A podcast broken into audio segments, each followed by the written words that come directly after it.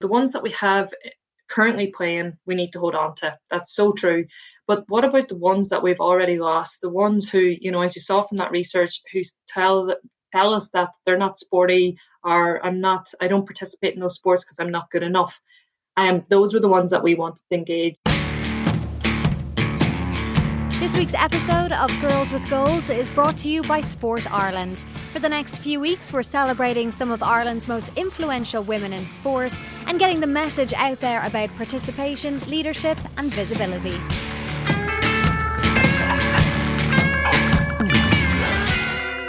Hello and welcome to Girls with Goals. I'm Neve Marr. For the next four weeks, we're absolutely delighted to announce that we're going to be partnering with Sports Ireland. We're going to be profiling some incredible women. We're also going to be talking about participation, visibility, and all that good stuff. So, my first guest is a former rugby international, all round sports superstar, and also current Women in Sport lead for Sport Ireland, Nora Stapleton. Nora, you're very welcome to the show. Thank you so much for joining us.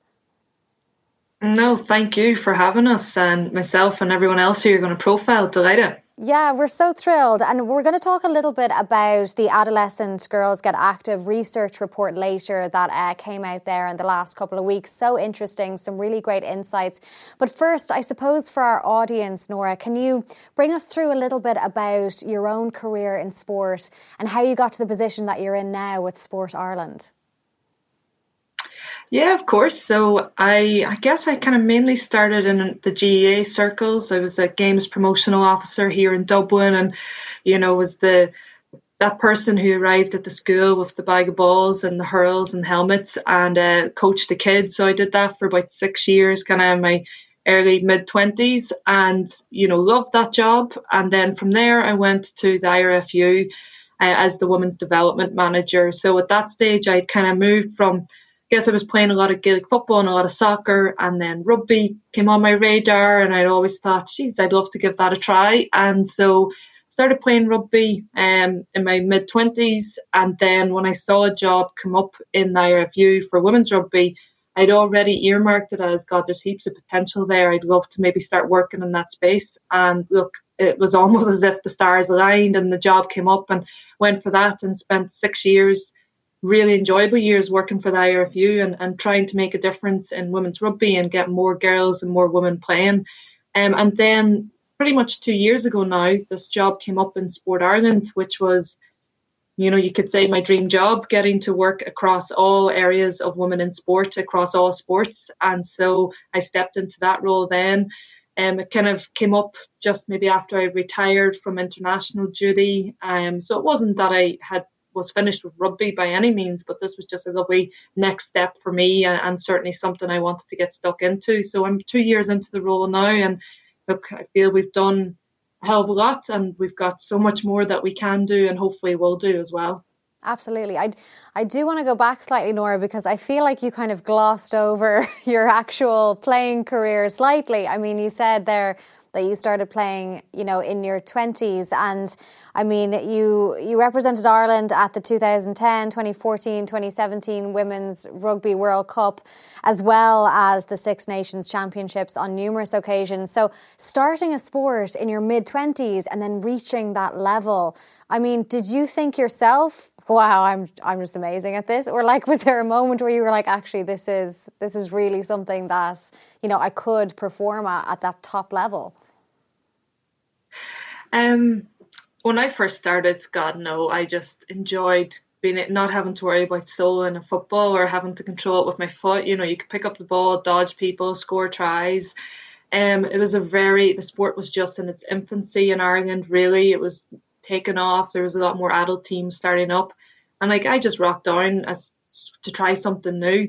Um, it was interesting because very early on, you know, a couple of people were like, "Oh my God, you could play for Leinster, you could play for Ulster, and God, I think you could definitely play for Ireland." And I was like, "What are you talking about? You know, that's just ridiculous." I, I was probably wasn't even playing a year or two at that stage, but um, you know, I always strive to be better and better, and I always like being good at my sport, I guess, and that probably helped me maybe uh, progress along that pathway. Like initially, I started off in the wing, fullback, and probably because coming from other sports, I was able to catch, uh, you know, any high ball coming in. I was able to kick.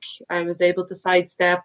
I'd like to think I was a little bit faster in my youth, but that certainly wasn't the case as I was coming towards the end of my career.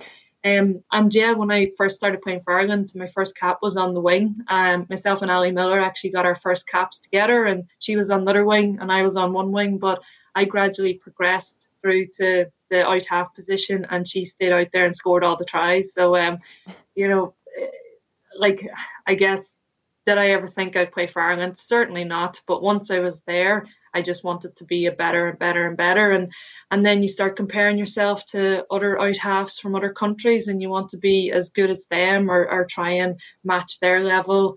I don't know if I ever got there, but that was always my intention. So I had what was it, seven really exciting years with Ireland. Um, I lo- wish I had have started when I was younger. Um, obviously, I think I would have been a better player if I was playing for longer. I was mm. always playing catch up. Um, I feel because I did start that a little bit later, but you know, it obviously shows that it's never too late to start. And there's a lot of girls who started much later than me and have gone on to play for Ireland as well. But I'm really excited now because there's girls coming through who started playing when they were 12 years of age and they're now in the Irish team. Uh, and that's going to make such a big difference. So it's great. Absolutely, yeah. I mean, and if that's a, a catch up career, then, you know, what a career. I think it says as well a lot for the participation element, like you were mentioning there. And before we kind of move on to talking about that and, and talking about participation and getting people involved in sport, which is so crucial and something that you're really leading up within Sport Ireland, I, I do want to mention the, the Women's World Cup being postponed. Absolutely gutting for players and for fans alike. Uh, Emer Considine actually just on House of Rugby there during the week was just talking about how she was convinced that it was going to happen and the amount of sacrifices that you know players make for training and, and also just for their lives you know just kind of obviously with the world and the way it's been for the last year you know nobody has known what was going to happen. And of course this is to do with safety and welfare so that's really crucial. But i suppose like how did you feel when you kind of heard that news that it was going to fully be cancelled? I suppose it was just a disappointing announcement wasn't it yeah, of course. Um, so disappointing because, like that, we're all looking forward to a major tournament and hopefully seeing an Irish team in that tournament as well. Yeah. I was pretty gutted for the girls. Um, everything from yeah, the amount of training that you're putting in, and you're trying to obviously they had to go through they still had to qualify so they were focusing on all those matches as well and then you're looking ahead and, and in the back of your mind you're probably thinking of work or other commitments that you have going on and how you're going to juggle that and um, and then suddenly for it all just to change. And i mean i'm sure there are also players going like anything there's always players who are thinking can i go another year? Um so i feel sorry if there is anybody feeling like that and maybe there's not which is brilliant maybe there's some players going, actually, I'm a bit relieved. There's, you know, like it's COVID has been worrying for everybody. So I'm sure that there might be some relief with a few people as well, perhaps, who think, you know what, it's actually been really hard to do all this training and not. Um, and then wondering, are we going to have to quarantine for two weeks going into the World Cup? And is that going to mess me up? And like it was all very much the unknown. So I'm sure it's a mix of emotions. One, as Emer pointed out, you do give up absolutely everything because you want to be your very best and you want to to be world class. Um, but then there's the other side of it where COVID was just throwing up so many different obstacles and questions and what ifs that maybe there's a bit of relief there somewhere as well. But you know what? At least the decision has been made now and they can refocus, uh, and that's probably the best thing. Absolutely. And I saw as well that the chairman of World Rugby said our hearts go out to all the players, team, personnel, and fans who are preparing and looking forward to the World Cup this year. And, you know, they're committed to making it a great tournament in a couple of years when they can. So here's hoping that that happens. I suppose, kind of like leading on from that and moving into your position as, you know, uh, Women in Sport lead with Sport Ireland. In the last few years, I think from when you were appointed, actually from 2019, there's just been this massive resurgence in, you know, that uh, the talking point of women in sport. I think with the 20 by 20 movement, we all saw that as well. I suppose now with, you know, the, the COVID-19 pandemic and how everything just stopped, you know, and for the first half of the year, uh, there wasn't even a question really of tournaments and, and players getting back and kind of fans and participation. Do you, do you worry that we're going to be, you know, starting from scratch again when it comes to actually getting people really focused on, you know, turning out for matches and, and giving women that rightful place in sport that they deserve?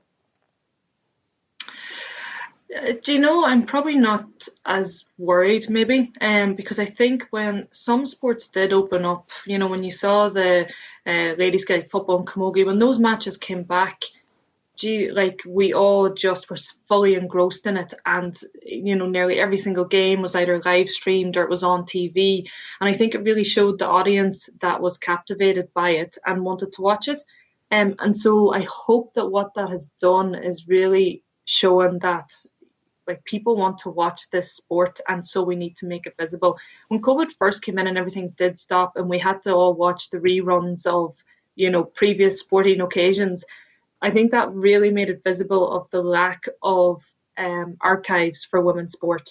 Uh, and that really made us all go like oh shit like we haven't been recording this and now when we have nothing no live sport to show we have heard we've such a lack of women's sport to actually yeah. repeat on our tv or news channels. So that was um that was really evident and i think what we're now seeing is that we can't let that happen again. You know that's a, that's a huge thing for us um, the 20 by 20 campaign was fantastic. It really gave uh, a lot of people a voice and a common say or a common um, yeah, a common voice, I guess, for the whole argument of more visibility for women's sports. So it was it's really excellent visibility campaign and, and Sarah and along came Spider and Mary O'Connor and the Federation did an excellent job with that.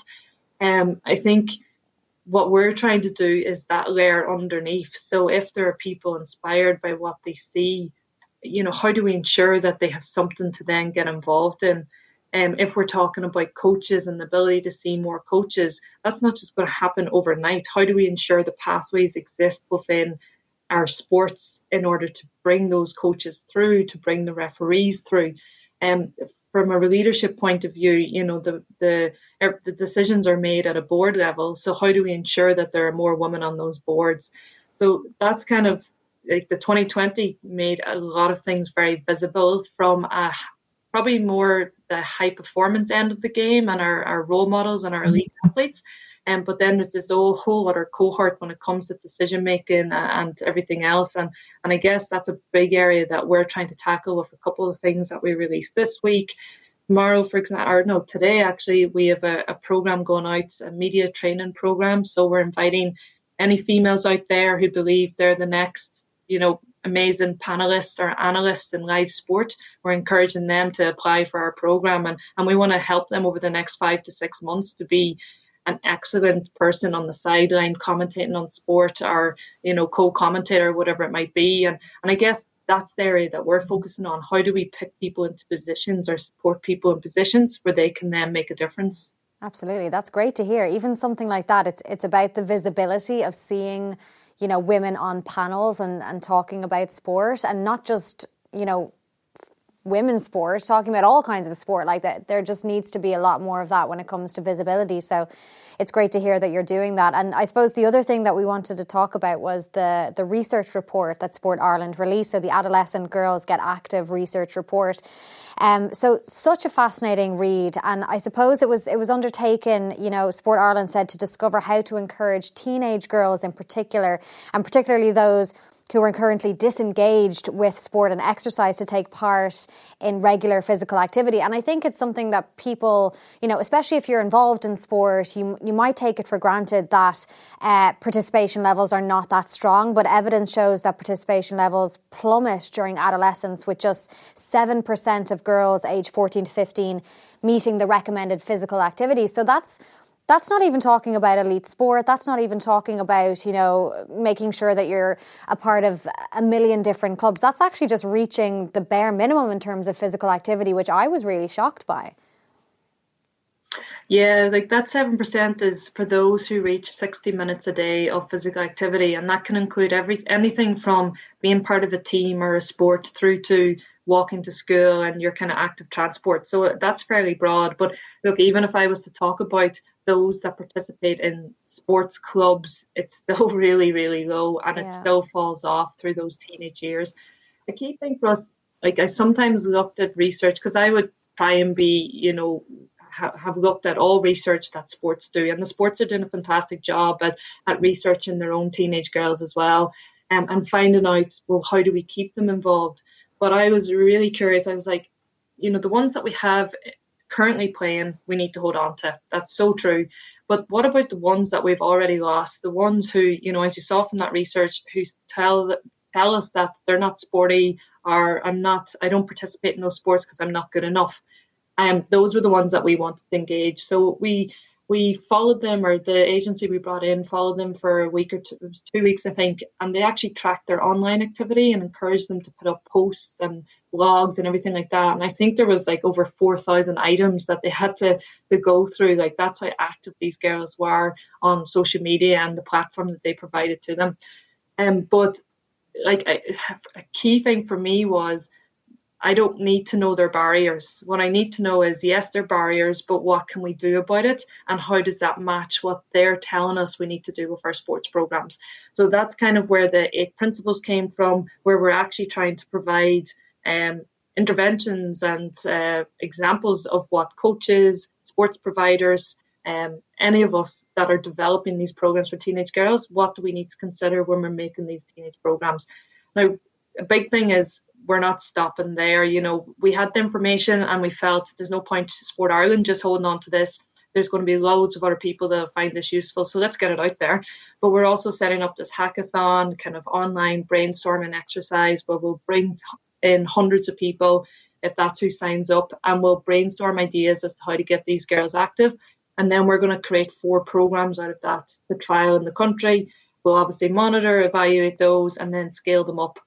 So this is only what step one was probably get the report done. Step two now would be this hackathon. Um, so and there's probably a, a seven or eight steps to this. So we're a long way off, but like it's all about bringing in other people's voices to help us co-design these programs. Yeah, absolutely. And it's great to hear that there's the practical methods as well, as opposed to just, you know, releasing a report like this, kind of getting it in the papers, talking about it, and then not necessarily seeing what's going to happen as an actionable item.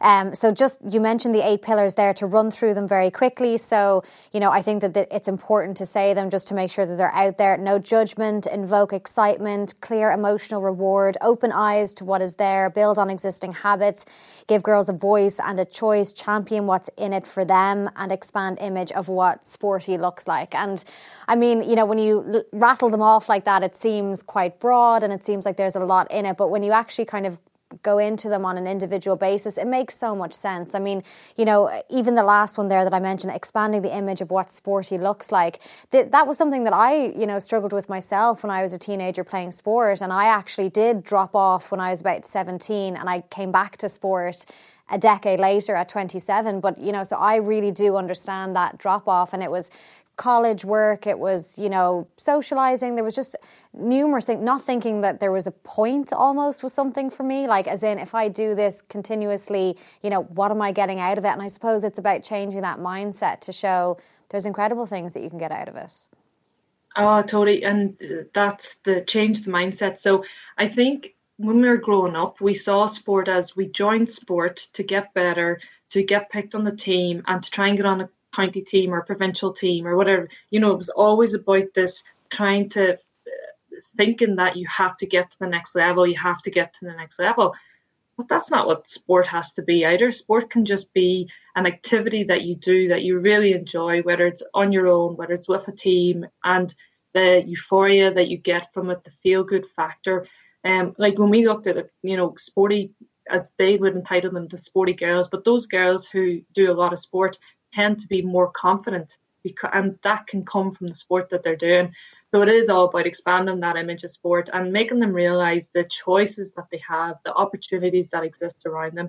So that was a big thing. And and you know, like Neve, I'm sure we probably have a, like maybe parents and stuff who are listening to this as well, or are those who wouldn't categorize themselves as teenagers anymore. But even for ourselves, do we know what opportunities exist around us? And we don't really, you know, we we kind of were branching out a little bit maybe into hill walking now or we're going maybe i will start cycling again or maybe you know we're all doing yoga at home and joe wicks videos at home like that so for us it's not just about going to the gym and maybe a team that we still play with, you know, there's so many other opportunities. And I'd encourage anyone listening to go, you know what, I'm going to explore what's in my area or what I could be doing differently um, and try and get back into some new sport because that's what it's all about. And just the, you know, the, the feeling that you get afterwards and the challenge and all that there, like it's, it really helps with every bit of our lives, I think.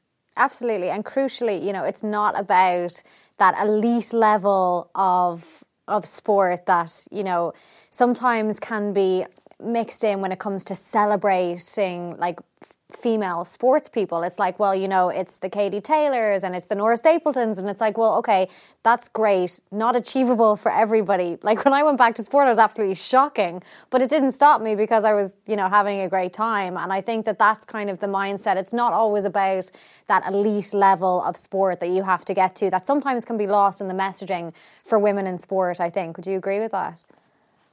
Yeah, I, I, totally would. And for us, what we're trying to look at and, and what I do day to day in my job is talk to the sports and say, what are your beginner programs?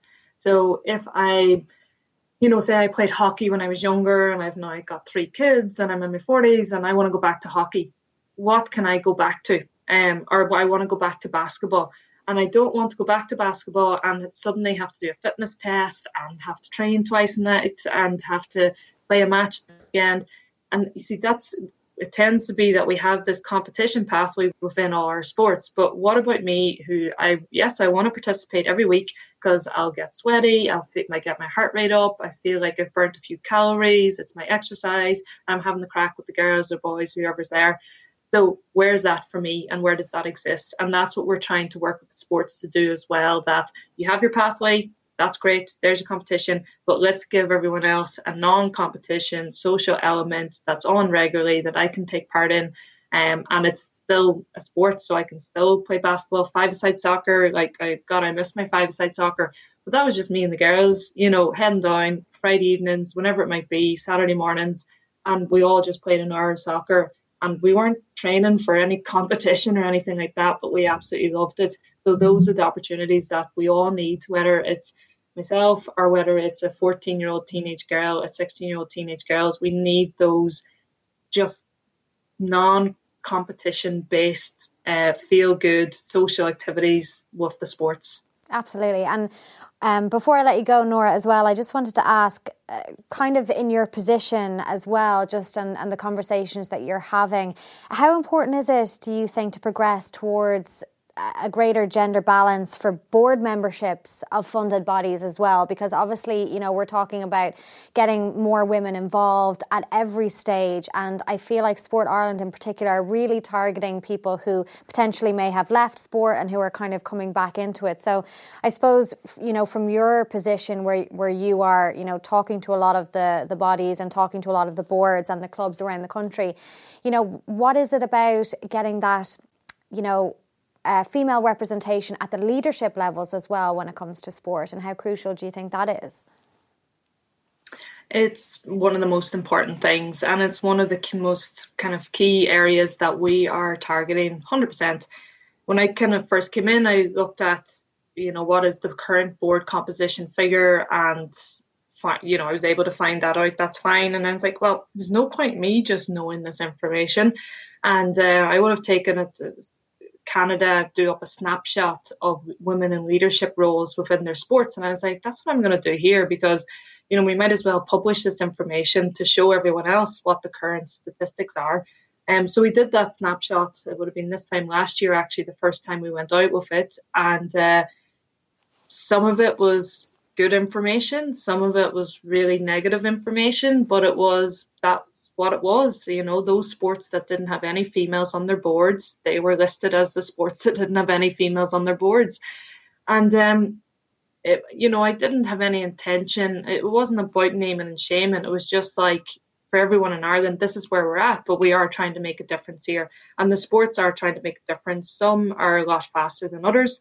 Um, sometimes it can depend on the leadership itself within the within the sports. But I think our journey over the last 12 months has seen a complete mind shift um, from the sports and the realization that we need more females in decision making on the board and contributing to that. You only have to look at the corporate world or the business world to see, you know, it's it's kind of a, I mean, it's an old conversation there, really, but still very relevant. But they started this conversation years ago, where to get more females on those boards, and now we're we're starting it here in Ireland.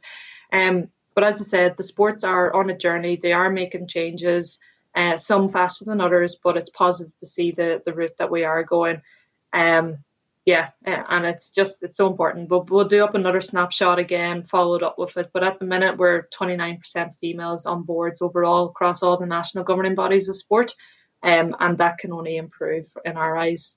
Absolutely. Well, it's great to hear. And Nora, as well, the hackathon is coming up, and anybody who wants any more information um, about the report that we were talking about as well can go and check it out on Sport Ireland. Nora, finally, before I let you go, I'm five foot one. Never played rugby before in my life, right? Just say I wanted to get into rugby. Uh, what position do you think I would uh, be good at? I would say I'm fast, but I'm 34, so like not as fast as I used to be.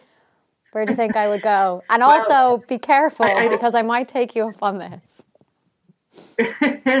well, I mean, my colleague or my chair in the Women's Committee, Lynn Cantwell, who most people would know as well, is probably not much more than five foot one, or she'd probably kill me for saying that. And she was an outside centre. Um, so I don't think height matters. Um, I think it's about wherever you enjoyed. If you like getting stuck in and tackling and just sometimes not knowing what you're doing, then I'd say you're a forward and they're going to kill me for that. um, but if you like a bit of space around you, and you just want to score tries and head out to the wing uh, like Ali Miller.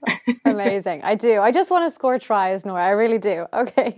It's been an absolute pleasure chatting to you and thank you so much. Great work that you're doing in Sport Ireland. And yeah, we're excited to talk to more people over the next four weeks and get the messaging out there. So we really appreciate it. Oh, thank you so much. I love being on. This week's episode of Girls with Goals is brought to you by Sport Ireland. For the next few weeks, we're celebrating some of Ireland's most influential women in sport and getting the message out there about participation, leadership, and visibility.